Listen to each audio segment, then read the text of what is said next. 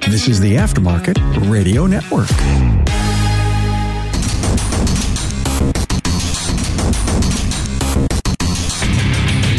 Welcome, everyone, to yet another episode of Diagnosing the Aftermarket A to Z. I'm Matt Fanslow, and tonight I would really like to welcome Jeff Barnes, a lead tech for Shepherd Automotive. Before we get going too much here, because we do want to talk about being a lead tech and shop foreman, I'd like to thank our sponsor, Napa Auto Care. Accomplish more by starting now. That's the motto of Repair Shop of Tomorrow, a Napa Auto Care exclusively endorsed vendor. Repair Shop of Tomorrow will look at productivity, efficiencies, effective labor rate, average hours per car, labor profit percentage, measure and manage labor, and how you can create net profit. Interested in Repair Shop of Tomorrow? Call 440 545 1230 for a free 20 minute, no obligation consultation or contact your servicing Napa Auto Parts store. All right. Well, welcome to the podcast, Jeff. Yeah, thank you. Thanks for having me. So you are a lead tech right now. Yes, I have been since April of 2019. Technically, I was a lead tech for the last nine years, but the foreman position, the salaried foreman position, started three and a half years ago. So, how would you describe such a position? Ownership without the full responsibility, the investment, and the time. I don't know if I'm quite that. I definitely have a strong voice about the going ons, the day to days. I would say trying to keep everybody productive, but I also have to look at cars. And that's, it's kind of it's a double edged sword. It's not like I don't like doing it, but it also prevents me from doing the other things that I probably really should be doing to really push the business further and, and really increase whatever that, you know, profit and, and stuff like that. Yeah. I mean, I probably take it a little too far. That's how I ended up in this position, I assume. And, you know, they, a lot of shows talk about what the owner should not be doing, and that's working on cars. But, you know, as, as a leader, it's tough to hyper focus on one aspect because everything is relative in this business, everything. I mean, what the owner does, what the foreman does, what the technicians do, what the advisors do, what your shuttle driver does, person sweeping the floor, everything matters. You know, I take all of that in um, in this position, and I'm kind of a liaison between the technicians and the rest of the shop. And I've been pushed and pulled by both ends, back and forth. And really, there's there's problems on both sides, and it just gets really tough. Your colleagues do they have a direct line to the owner? Could they just walk into the office and? Yeah they could. I've tried to tell them that before. They could do just like i do. I just go in there and we have it out because lately we've started doing meetings. That's you know part of a, a coaching program that he's he's doing. But for the longest time it's just whenever it boils to a head and it needs to be fixed right now. I have the time to deal with it. It's on my mind. It's been a problem for too long. And it's not the greatest way of doing things, but that's how we've been getting along for the last nine years. So these guys could all do that. They don't.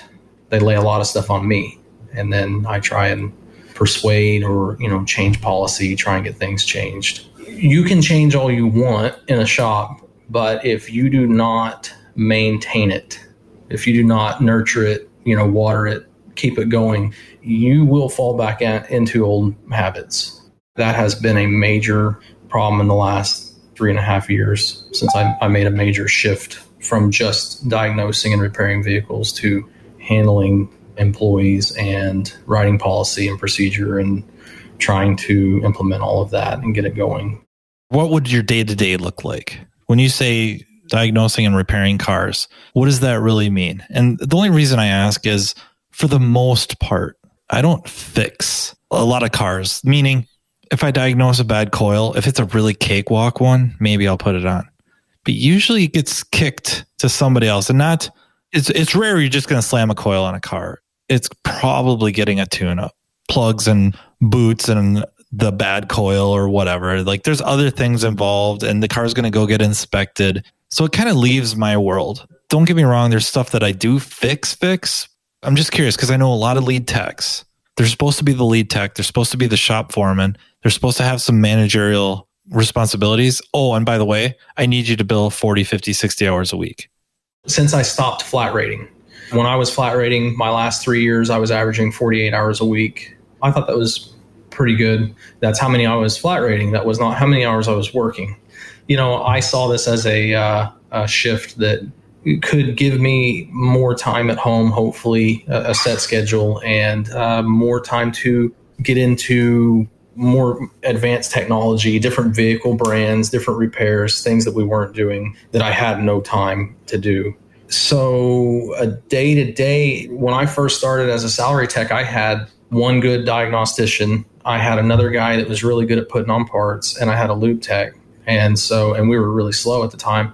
I maybe diagnosed one or two cars a day, and the rest of the day I was writing policy and procedure. I was fixing the shop equipment. I was doing, you know, a lot of managerial things, final inspections. That was the final step. I had to go drive the car. I had to look over, you know, what they did and make sure it was fixed before we return it to the customer. We cut down our comeback rate by, I mean, we were getting five a year.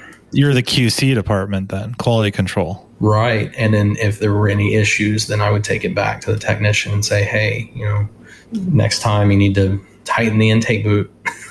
it was always little things. You know, the car was always fixed. You know, it's not like they just didn't fix the car and the check engine light came back on, you know, when I drove it, something like that. The car was always fixed. It was it's always the little things that get you. You know, not to make excuses or point blame, but are they all flat rate?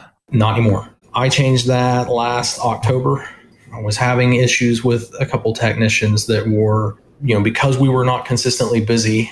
When we got slow, they would figure out ways to, you know, the typical thing. They figure out ways to get faster.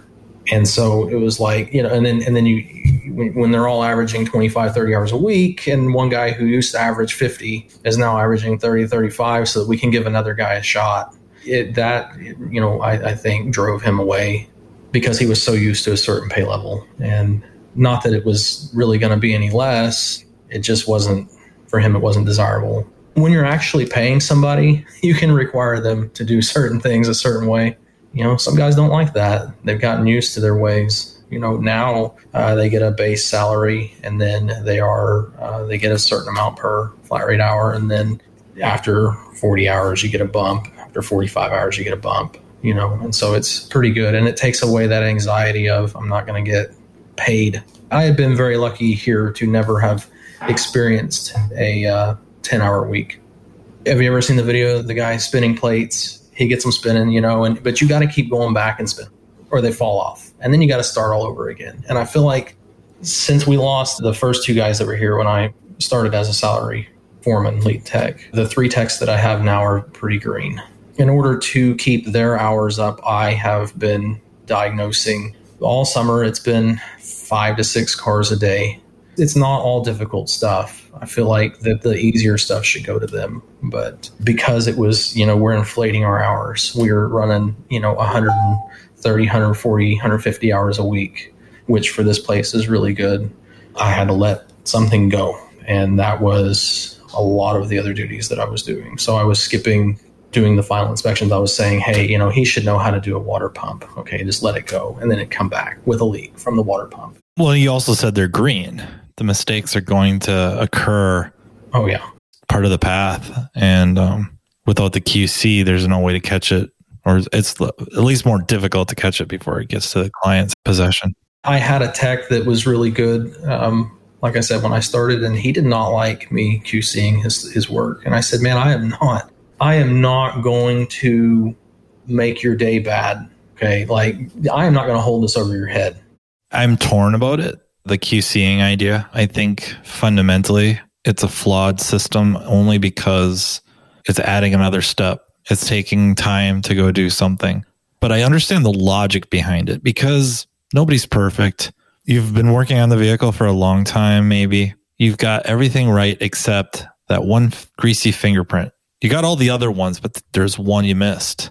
And of course, that's the one the client sees. And they're like, I just gave you blah, blah, blah, blah amount of money. I got fingerprints. And then it becomes plural on my vehicle. And I sympathize with both. Like, wow, I watched them wipe that thing down. I watched them try to be very meticulous and they missed it. I also understand from a consumer standpoint, I give you a lot of money. Like this, this hurt. I had to go borrow money. I had to, I had to go talk to my father-in-law for money, whatever. But then to eliminate the QC step, you have to have everything else set up properly to allow everyone to do their job as well as possible to mitigate the need for the QC. And I think for many, because it can be part of the process, they can have it as part of the, uh, like a secondary DVI inspection after the service, an actual QC step. It's worth the hassle. It's worth having somebody just look it over quick, pick up the little stuff, like you said, top off the washer fluid, wipe off a fingerprint, you know, anything, finding the loose hose clamp before it leaves. Like there's a lot of logic to that. Finding the shop's TPMS tool in the car. Right. Yeah. A scan tool interface because they're getting smaller and they're wireless and it's so easy to leave them in there. And I would say I'm kind of on the fence on it. I think perfect world, you don't need the step because everybody's working in the proper environment that they're kind of doing their own QC. But then the real world hits and it is, there's a certain frenetic pace that needs to be had to turn a certain number, get a certain amount of production out the door. And once that's involved, stuff gets missed because, I mean, you watch anybody that's kind of in a hurry, trying to move quickly, you miss stuff. And you know what? I have them do a 10 step final inspection that's digital. We write down the final mileage, uh, take pictures of any lights that are still on, anything that we should be telling the customer. We want the level uh, of the repair and you know service that we provide for a customer to be the same for a $10,000 repair as it is for a $100 repair. And so it is uniform and repeatable. And yeah, it takes time and we pay them for that. It's like a 90 point inspection that I wrote. So mine's not quite 90. I don't think. Some of the stuff I have broken down separately. So it drives that number way up. So just like tires, when they're inspecting tires, I have a dedicated point for not only left front or driver's front, driver's rear, etc. I also have them inspecting date codes. That's a separate step. That's a separate point. And then I have them, of course, I want them taking photos of it. I guess the same can be said for everything. Like I don't have just one step for inspect suspension. It's divided up component level. I don't have left sway bar link versus right, but I have front sway bar links and rear sway bar links. So that drives that number up. The guys, when they buy into the inspection and the, the process and that, they know what they're inspecting. So then they're not going like, okay, uh, inspect front sway bar links and then walk over and inspect them and then walk back to the tablet and green. Oh, I should take a picture. It, they check kind of everything and then uh, inspect everything and then go to the tablet and green, green, green, green. I should get some photos here. I because I try to get them to take photos of good stuff because you can just see people's hearts sink, especially when they're sitting in the waiting room. Of course, they get texted that inspection and it's all like red and yellow, and you can just see it deflate. But you also have a half a dozen greens, and they just feel a little bit better. I had started doing that about six months ago. Like, like if the battery passed the inspection, I take a picture of that. Hey, it passed. You know, your air filter is clean take a picture of it. Whereas I used to would only do the bad stuff. So you know, I always take pictures of tires, even if it just came from Discount Tire and they just want an alignment. They get pictures of their tires. You know, we're going to start doing that because we realized that there's nothing on the green. And yeah, that would make me. It's just like going to the doctor, and if all they did was tell you everything's wrong with you, you know, you got high blood pressure and your kidneys aren't functioning right. But you know what? Your your liver's okay, your intestines are okay, right? Yeah, they just hit you with all the bad stuff. So. It's no secret we're facing a technician shortage. Napa Auto Care has a solution with the Napa Auto Care Apprentice Program. The program was engineered by one of our own. Pete McNeil and master technician Jake Sorensen of McNeil's Auto Care in Sandy, Utah realized that the problem of not having technicians available for hire was not going to solve itself and decided to take action and look at a different audience of individuals available for hire. A focus was put on younger individuals with the right passion, desire, and attitude to work in the automotive repair industry. Jake and Pete sought these individuals and developed a technician apprentice program to give them the training needed to become a successful technician in today's world. The Napa Auto Care Apprentice Program includes a comprehensive nine stage curriculum that includes a variety of types of training, classroom training videos. Exclusive to the apprentice program, these videos provide an in depth training from a successful master technician, auto tech classes, instructor led courses offered through Napa Autotech, Autotech e learning, web based e learnings designed to target specific training topics, hands on learning, the apprentice will apply the skills gained from the classroom training videos, Autotech instructor led training, and Autotech e learnings in the shop with the guidance of a mentor. The apprentice program curriculum is competency based, meaning an apprentice can move through each stage at a pace that best suits them. Most apprentices complete the program within two years. Upon completion, apprentices will have earned ASE G1, A4, A5, and AC certifications adding industry validation to the skills an apprentice acquires. Grow your bottom line. Having an apprentice in your shop will ultimately benefit your bottom line as they advance through the program. In most cases, as the apprentice develops their skill set producing billable hours, you will begin to see a growth in your gross profit by stage five. Keep your apprentice motivated with an apprentice toolkit. One of the largest entry barriers for individuals looking to enter the automotive repair industry is the cost of tools. Napa Auto Care has worked with our supplying partners to offer an exclusive, comprehensive tool set, including a four drawer tool cart for all registered apprentices. To learn more, members can visit member.napaautocare.com. Shops really need in a, cer- a certain um, setup, meaning number of car lines serviced, that they really need to have a person like you in the position you're in, and they needed to take care of you. Of course, take care of everybody, but they need to take care of you because it enables everyone else to do better and the shop to do better. I feel like it should be the technician's choice, but doing flat rate ethically, and like you've talked about before, it's not common. When I was flat rate, I maybe sometimes early on skipping the torque part of it, you know, torquing bolts because I've been getting away with it for so long, you know, and I was not taught to go look up torque specs. And being a small engine tech before I became an automotive tech, you know, good luck finding any torque specs on anything. So we don't have an ALLDATA or, or something like that. Maybe now, but back then we were using microfiche. So The microfiche stuff I remember, I didn't have to use very much, but what I remember, and I was pretty little yet, was for the tractors. All the tractors and the machinery, the parts catalogs were all microfiche, and even the techs would come up and use the microfiche to look at kind of how things went together. I'm not, I don't want to say like perfectly assembled, but they could get the gist of what was going on looking at that I started out different than I am now. I can say that I have grown in the last five years. I have grown tremendously as a technician, but I've always cared. You know, I've seen a lot of techs that just do not care, and they have no place here where I'm at right now. I haven't fired anybody yet. I really don't know if I can. It might be one of the worst things to do ever. I've had people coach me up like, you know, why do you got to let them go? They don't care. They're not doing their job. And well, this should be easy. You know, you've given them plenty of chances and now you're just giving them what they want. And just have this reasoning. It's like, you must fire what, five, six people a day.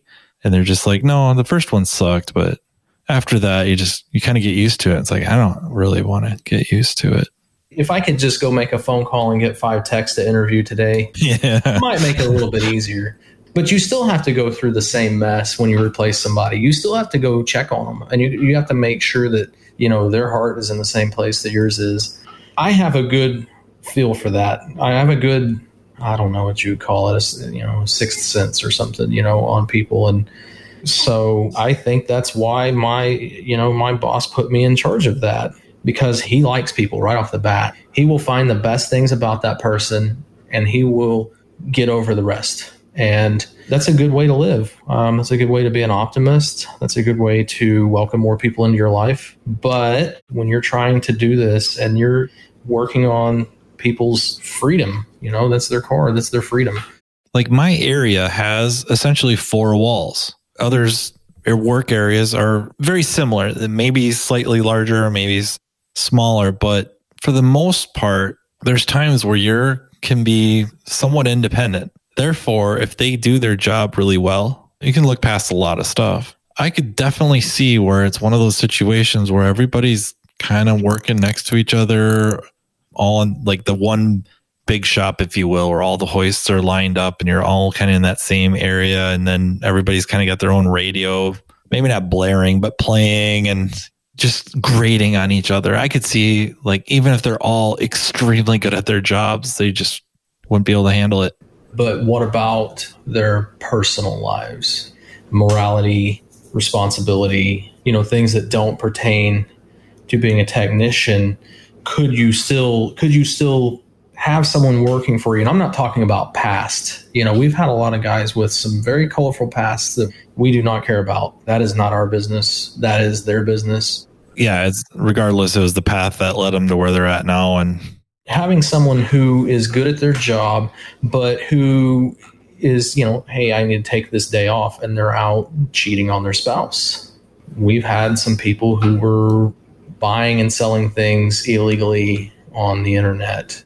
My first thought is it's pretty wild that they have such duality that they could be home doing something illegal or immoral and yet at the shop have the totally acceptable levels of whatever that is responsibility and and quality and care and all that. That's pretty wild to me if they can do that. Illegal stuff i probably have very little time for. Immoral stuff. You know if it's going to end up where it's going to look poorly on the business i have to take issue with that. Generally it's like your private life's your private life you know, my right and wrong and your right and wrong might not quite line up, but there's certain things I think generally accepted as being immoral. And therefore, if it looks poorly on the business, I don't know how you can stay. I just don't know how that would work. And that can expand out to a lot of different things. You know, when you start pushing things out to extremes, whichever direction that is, it gets rough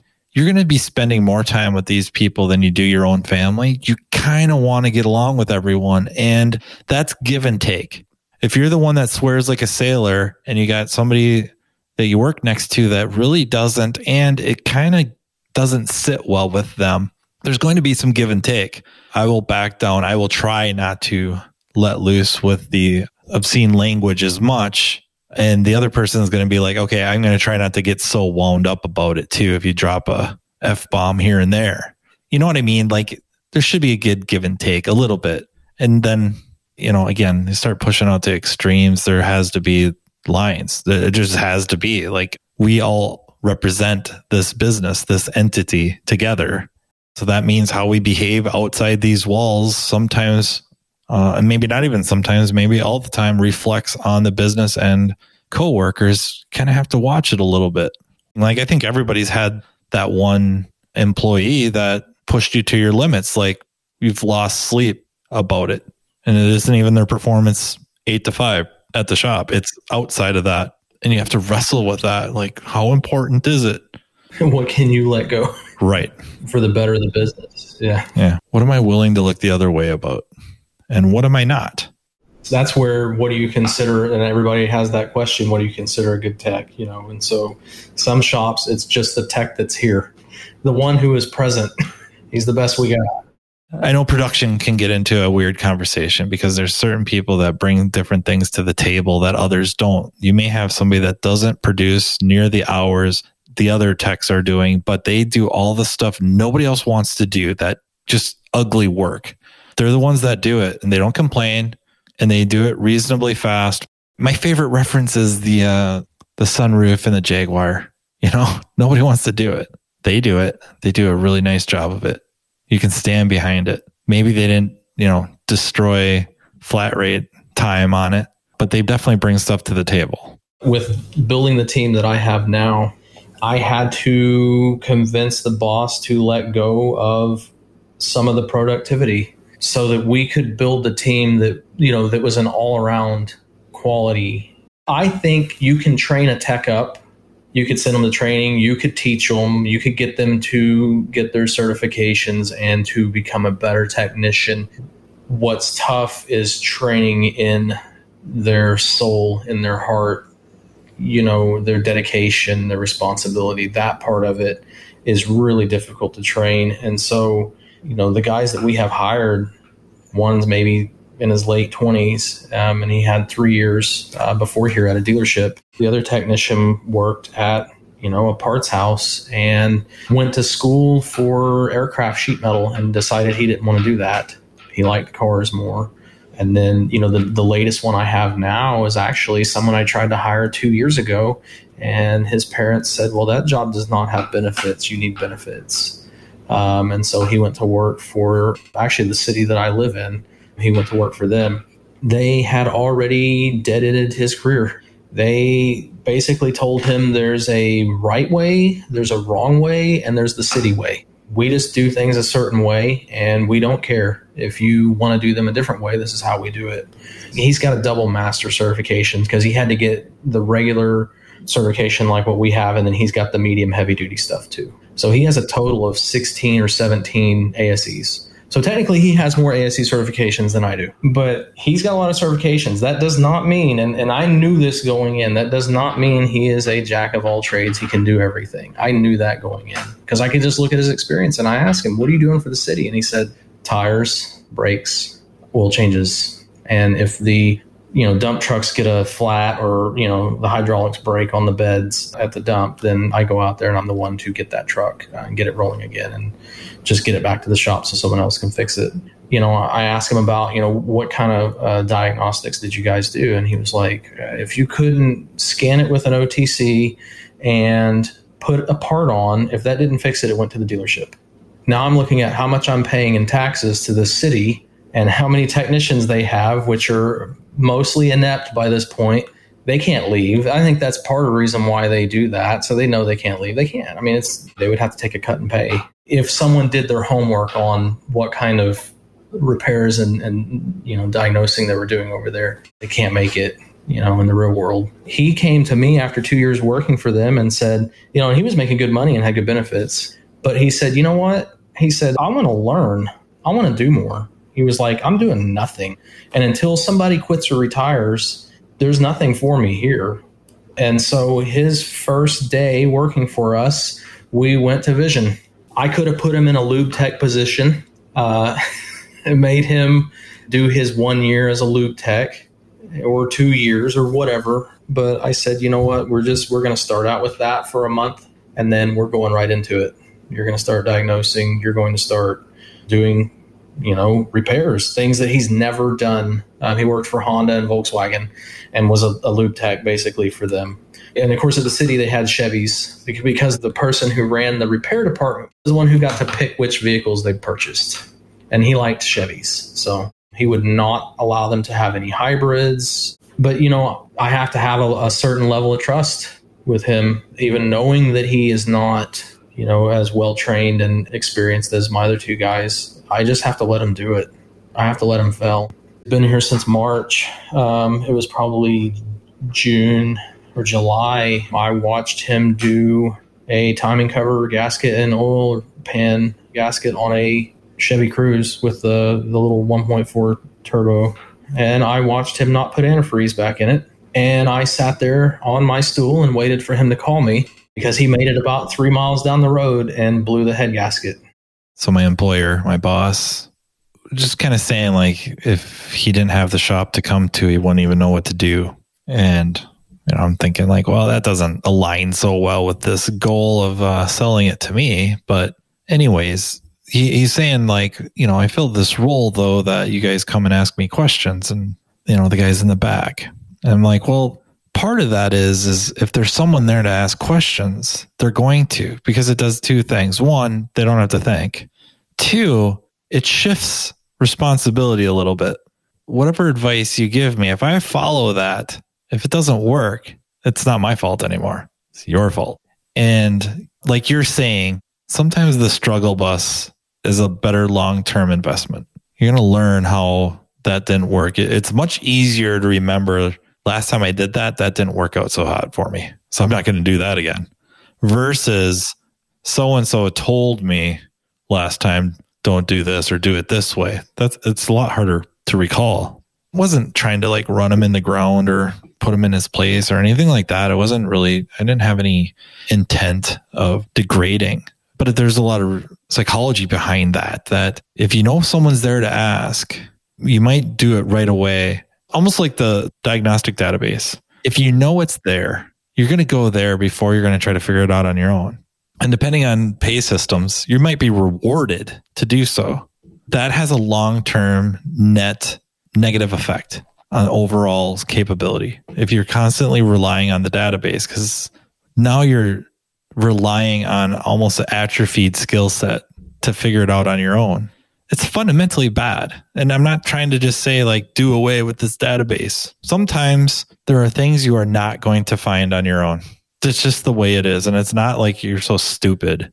There's some pretty jacked up problems out there that somebody very, very smart or very, very lucky found. And you're going to take your crack at figuring out and you're not going to make any headway. You break down and you go to the database and, oh, okay, I was going way the wrong direction or I'd never figured that out. There's no way anyone would have figured that out. We use those. That is actually, I built a uh, nine or 10 step diagnostic process or diagnostic checklist for us to follow because it's always we miss, first off, visual inspection that I would say 10% of the time you find it. Rat's nest. Do you want to be driving around a car that might catch fire because there's a fuel leak on the engine? Do you want to be that person to burn that car down? I don't care if the customer wants to do that. Fine. I've got that on there. Uh, you know, step two is verify the concern.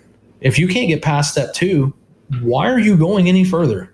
I mean, you can, and sometimes I will go. You know, if I can't verify, I will go look. You know, at the next step, which is check for TSBs and recalls, and then it's check the database because people in the database may have missed the TSB or the recall, or maybe it's newer than the information that is on Identifix. Maybe it just came out. You know, maybe you're working on a 2019 or 2020 and they just released the TSB and everybody was replacing this part. That's not a, a long-term repair. It's replace this part and update, you know, the PCM or something. So, you know, I do read a little further sometimes but yeah, if I can't get past step two, it is go talk to the advisors and say, hey, can you call the customer? Can they come by? You know, did you ride with them to hear this noise? Did you ask them if it, if it's when the last time it was that it did this? You know, did it do, just do it one time? You know, did it just make this noise one time? Did it just misfire one time? I have this this set up. The step of getting me involved is step seven so they better have looked up all the wiring diagrams and have that open on their computer screen. They better have looked up all the TSBs and the recalls. They better have verified the concern. Don't come get me to verify your concern. It's something that has taken a lot of headbutting to get in, you know, because they do. They want to make money. They want to get faster. We do need the cars diagnosed faster. But when I have my own five or six cars to diagnose for the day, and it takes me because at that point I do the inspection. So I've been for the last year doing five to six diagnoses with a 80 point 90 point inspection and writing the entire ticket and adding all the labor. And then they still are going to break bolts or not be able to figure out how to put this you know get this timing belt just right in time or need help setting up you know what fittings do i need to use for this machine you know. Those types of things are still going to happen. So when they come get me you better have all that stuff ready for me to go. And if I come back there and just read the TSB, which is something they could have done on their own, I'm not happy. I'm uh, not that I'm going to give them crap over. I'm just like, here it is. It's right here. You know, when I first started doing this, they're like, whoa, you know, I didn't, you're good. You know, I'm like, oh, no, I'm not. You know, I would say 75% of the time, you know, the things that I repair, I just found online on a database or found a TSB or a recall, and then I just went and verified that that was the actual problem. I'm not working magic, you know. Sometimes I do, but a lot of times it is, you know, it's right there. And so my thing is with them is I'm going, why can't you do this? You know, don't, you know, dead end your career and become a parts changer. You know that remark there, that comment is trademarked. And now I have to write a check to Paul Danner. For what? Don't be a parts changer. Thanks a lot. Checks in the mail, Paul. Don't worry. I'm paying them too. Our process is repeatable, and that it's important. And and you know, for years I would, I didn't have it. I didn't have a process, and I would get my tail kicked. And being here in the last nine years, I haven't had a lead tech. It was me. Why wasn't on the Facebook groups? I mean, I've seen your name before on IATN back in the day, but I didn't have all this this network of, of people. And and to be honest, when I took this position, this was the end of the road for me, really. If this didn't work out, it was like I'm getting up, you know, not up in age, but I'm in my mid 30s, you know, and I might have to go do something else. So, you know, I took this position and then, you know, I met Keith at a CTI class. He's talking about Keith Perkins, Perkins. of L1 Automotive Training. I went to Vision three years ago for the first time. I didn't even know there was such a thing. And you know what's crazy is the place that I worked at before, I'm sure he knew. He got all the magazines. He was involved in 20 groups. It was never even offered. When I was on the process of, you know, I actually did a six month stint over there when I was tired of flat rating here. He had lost his, it's actually my father in law's shop. He had lost his lead tech. And so I went and did a six month stint over there and it didn't, you know, we can't work together. So when I was coming back, the technician that was here, my boss now, told me, hey, he's at Vision. I'm going, Vision? What is Vision?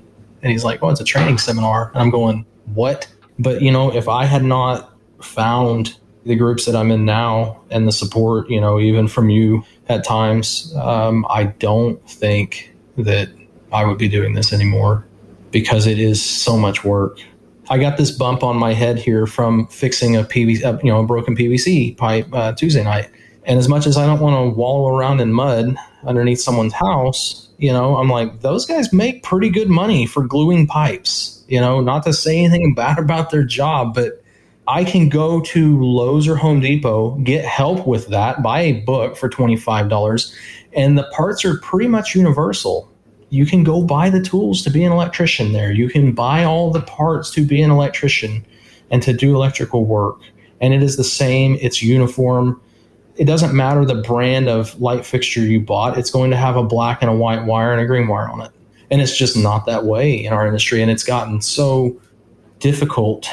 You know, used to, I had a snap on brick and very rarely did I have to take it out it just seemed like so much easier to just throw a meter on something and go, that sensor is reading wrong. Throttle position sensor is not supposed to be reading five volts. Instead, now I have to get a scan tool. Well, that one doesn't talk to this car, so I have to have a, another scan tool. I got to pay a subscription to use it, and then I got to figure out how to get past the gateway module, and then I've got to go through 400 data PIDs to find the throttle position sensor data PID, and I'm like, I could have had a meter on this car and been done getting to this point in my career, you know, even just lately, I've had a conversation with the boss and, and I'm going, I don't know. I don't know if this is it. I don't think I'm the only one thinking that. I think even some of the big, you know, names have thought the same thing. Some of that stuff, like the other trades, because of the uniformity of things, like there's just not that many different variations that it's a little easier to code, if that's the right word, or regulate auto repair is just there's so many systems and subsystems and differences between car manufacturers and even platform within the same car line. It gets really difficult to just have a really overarching regulation that people could follow. And, you know, we have map guidelines, we got the OE specs, but to have like a large governing body just say, this is the right way to do this. You have that in most of the other skilled trades it may not be nationwide, but it's certainly at the county level, you know, state level. This is the way this has to be. This pipe has to be six inches from this. This fastener has to be within 12 inches of this joint. There's no end of uh, buts about it. Do you think that's the reason why people tend to not do those style of repairs themselves versus work on their own car? because to me I can go do now. I won't mess with you know phase, you know three phase or something like that. But I could definitely find a YouTube video on it and do it. Do they deem that as that's going to be dangerous? You know, is that is that the future of our industry? Is that people will see things as too dangerous to touch and will then say, "I can't do it. I'm just going to have to take it in." I don't know. There's enough out there that not only does it enable the people, it enables the text too. I think worldwide Americans work on their own stuff more than any other, most other countries. It's not common for many other people in other countries to paint a room. They hire a painter. I shouldn't say most, but a lot. I'd say most. Run down to the Home Depot and they get a roller and some paint and they have at it. They watch uh, this old house and away they go. we have so much ownership in things over here. We take pride in what we have, you know. Yep. We have a choice too. I think there's certain mythology with um, electricity. You know, 110 stings, 120 stings. I suppose it could kill you. So I, they might look at that as it's just the risk versus reward isn't there. And I think cars just have that place in our collective mind as not being as complex or um, value, and of course monetarily, but is held in as high regard as a building or a house. People don't want to mess something up in their house because lower the value of the house or it turns into a really expensive problem. If I'm going to do the plumbing in my house and I screw up, that's a big, big mess. Potentially. Uh, electricity, somebody could get hurt or could burn the house down. Uh, they don't look at the same risk as their cars. And plus, it's just, I think, constantly reading about if you go to the mechanic, you're going to get shafted. He's going to charge you, he or she is going to charge you hundreds of dollars for something that if for $50, you could do it yourself and it takes five minutes. If you go searching, there's absolutely those videos. Don't hire a plumber to put in your water heater. You could do it. People won't do it. but you have to kind of go searching. They're not in every magazine. They're, it's not in the uh, a bunch of magazines. It's not coming up on high up on searches, stuff like that. So, and you know, I don't know how many car part stores are there versus home. You got your Home Depots and you got Lowe's and you got Menards and I don't know names of many others after that. So you might have three of those lumber yards or home improvement centers. How many car part stores are there? I mean, dozens. A lot of the part stores around us, they won't even touch your car necessarily. Like if you want to test your battery, they'll walk out there and tell you how to hook it up and what buttons to push, but they won't do it. Or if you want to do a code scan, here's the scanner. That's where you plug it in. You write down the codes and then hand me the scanner back because I'm out. And it's like, oh, it's got a O2 sensor code. It could be the O2 sensor. Oh, sell me one of those. But they won't be out there looking at the codes going like, oh, it needs an EGR valve and it needs an O2 sensor. And I don't know about other places in the country. It seems like something kind of happened where you can't be a parts store offering auto service. Like I've done some wiring in my house, not a lot. I don't want, I'm not trying to like brag about it. It's been minimal. Some plumbing. I want to do some more. I got this idea of what I want to do with some manifolds. Yep. I want to do the same thing. But the stuff I've done when the plumbers have stopped in to look at stuff for uh, stuff that I'm not going to do, I'm not going to be chiseling out concrete. They'll be like, oh, well, who did that? And I'll be like, I did. Is it that bad? No, no, that's really, really good. It's like, really? Is it meet code? Yeah. Yeah. like, I didn't do it because I read a manual or I know code. It's just that this makes sense. I remember a time working at the lawnmower shop and I had a customer who I knew was a surgeon. Yeah, we sell him equipment. This dude was trimming his own trees. You know, he was trying to take care of his own thing. And I admire that. You know, that's how I am. I want to do it all. I really don't want to hire it out. You know, I, I want to be the one who, who sits back at the end of the day and crosses my arms in the in the backyard and say, I did this, you know. And he was up there buying a chainsaw, a big one, a face shield, which no one ever bought, and the special pants. Don't tell me the model, just tell me what color chainsaw or white white and orange. So he's buying a 660? Oh yeah. That's awesome. Yeah, he was buying a, a 36 inch or 42 inch bar or something like that, you know and he was going to do the work himself. And one of our other customers was a uh, an arborist and was standing right next to him, and he's looking at me, and he, he looks at this guy, goes, "Hi, you know, my name is so and so, and I'm this arborist company. Can I ask you what you do for a living?" And he's like, "Well, I'm a surgeon." He said, "Yeah, I could tell that by your hands." He said, "Why don't you let me do this?" He said, "If you hurt your hands, what are you going to do? You going to come trim trees with me?" And that guy looked at him and turned pale white because I don't think he thought about that for us, as as good as we are here at this shop and as good reviews as we have, how do they maintain themselves? If you Google a plumber, you have just as many choices as you do an auto tech around you. To me, the biggest difference is that generally what they're working on, what they're repairing, the building, the house is worth more than a vehicle and they don't depreciate a big hurdle for us is even if we're pulling in a $50,000 vehicle, that was the, the sticker 50,000. When they drove it off the lot, it lost, you know, whatever, 10, 15%. They probably can't drive it out into the street, around the block, back in and say, hey, you know what? I want to sell it back to you. They're going to take a big hit. And, and so it just continues to depreciate. And within a few years, that $50,000 vehicle is now really valued at 20,000. I have a 2005 Escape with 240,000 miles on it. And I value that vehicle more right now than any car I've ever had a loan on. I do. That is my baby because it is paid off. Where I'm going with that is it, it seems like there's a, a certain threshold, and that threshold lately has changed. Post COVID, that threshold has moved quite a bit. But there seemed to be a threshold of if I have to spend more than, say, 20% of the value of this vehicle, I'm starting to have problems. I'm starting to be like, eh, maybe I want to just trade this thing in. Same with the, like a house. You know, if the house is worth 200,000, if it's going to cost 30,000, 40,000 to do a big repair, it's like it is what it is. Plus the value of the house is going to either maintain or increase. Vehicle is different. I can sink this vehicle's worth, you know, 20,000 and I'm going to sink 4,000 into it, which is pretty easy to do. I probably should change that, but still 4,000, you get hesitant. Like, oh, that's a lot of the value of this thing. And after I do the work, it's not like the car is going to be worth $25,000, at least the vast majority of vehicles.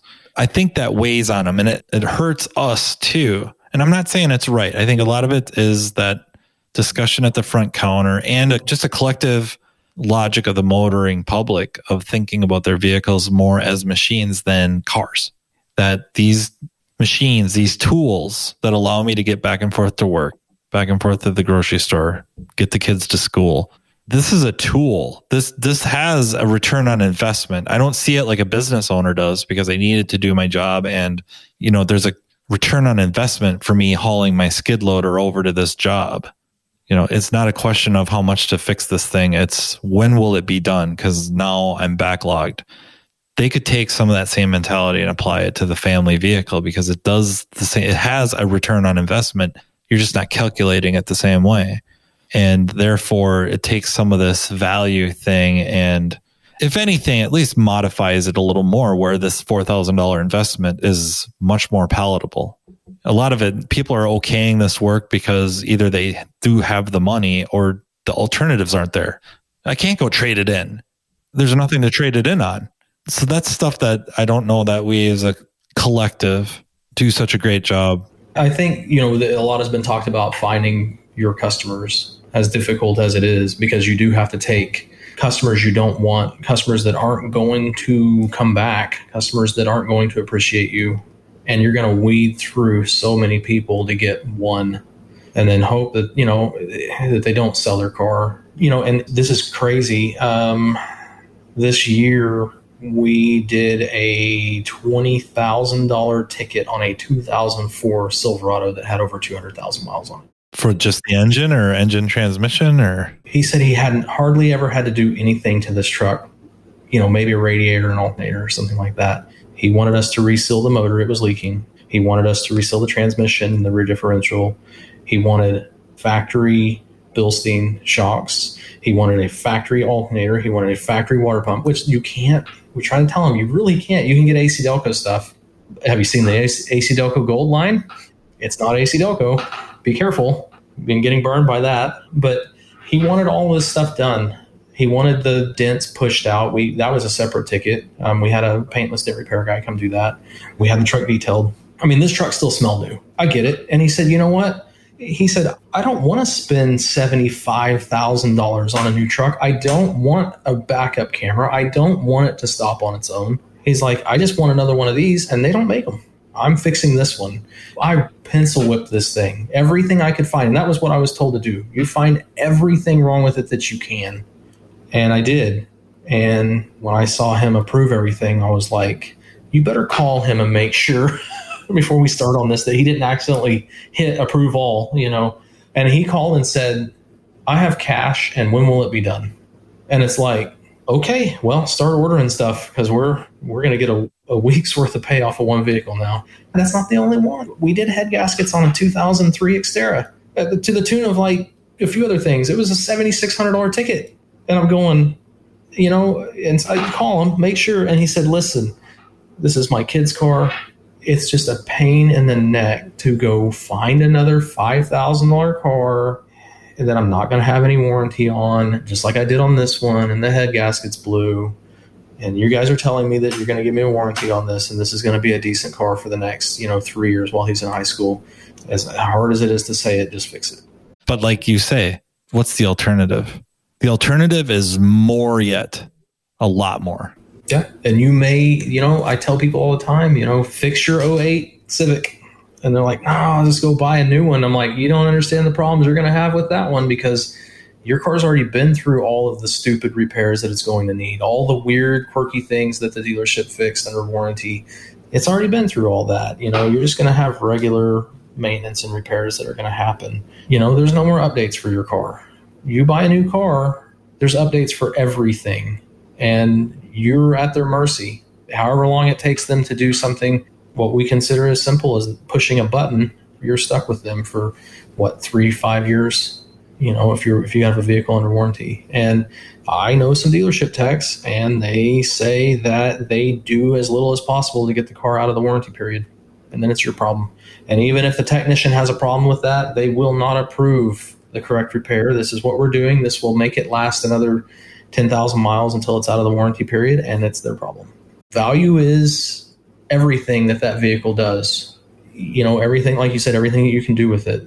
Like mine, uh, most people probably would pay $3,000 for it. But if the transmission goes out on it, I will spend $4,500 on a transmission on that vehicle because that's the vehicle that I want and, and that's what I want to drive. And you've got an uphill battle right now. You hear all these car commercials all the time, and it's almost predatory, just constant. Have you seen the new Volkswagen Atlas commercial where the dude walks out in front of the car and it stops automatically? And then they say, uh, front assist standard now, you know? And I'm going, I wonder how many people are going to try that out. Scott Brown's been doing the tests in his parking lot with a, uh, I think it's like a inflatable clown pedestrian detection systems and uh, automatic emergency braking. I don't know if they've been updated. There, I think they're a few years old now, a couple years old. But the um, it's like the Insurance Institute was doing tests on that, and uh, how pathetic they were early on. But they're getting to be pretty darn good. I think the Subarus with the um, eyesight being binocular does particularly well for that. But man, I just looked at the time. We've been talking for uh, quite a while. We you game for a part two sometime? Yeah, absolutely. I've got a whole other list of you know how to uh, incentivize the techs to learn more and and incentivize diagnosticians. I have a theory on that on how to organically grow more diagnosticians without pushing them. That sounds like a great part two. I really, really can't thank you enough for your time, sir. Absolutely. This is awesome. Thank you, everyone, for listening. I hope you got some good points out of this. Thanks you again to Jeff for spending the time with us. Thank you to Napa Auto Care for sponsoring, and thank you to the Aftermarket Radio Network for really making this all possible. So until next time, everybody, take care. You've been listening to Matt Fanslow diagnosing the aftermarket A to Z on the Aftermarket Radio Network. Follow Matt on your favorite listening app. He's very interested in what you have to say. Let him know what you'd like him to cover and come on the show. Matt is all for advancing the aftermarket. Find Matt Fanslow on social media and connect or on aftermarketradionetwork.com.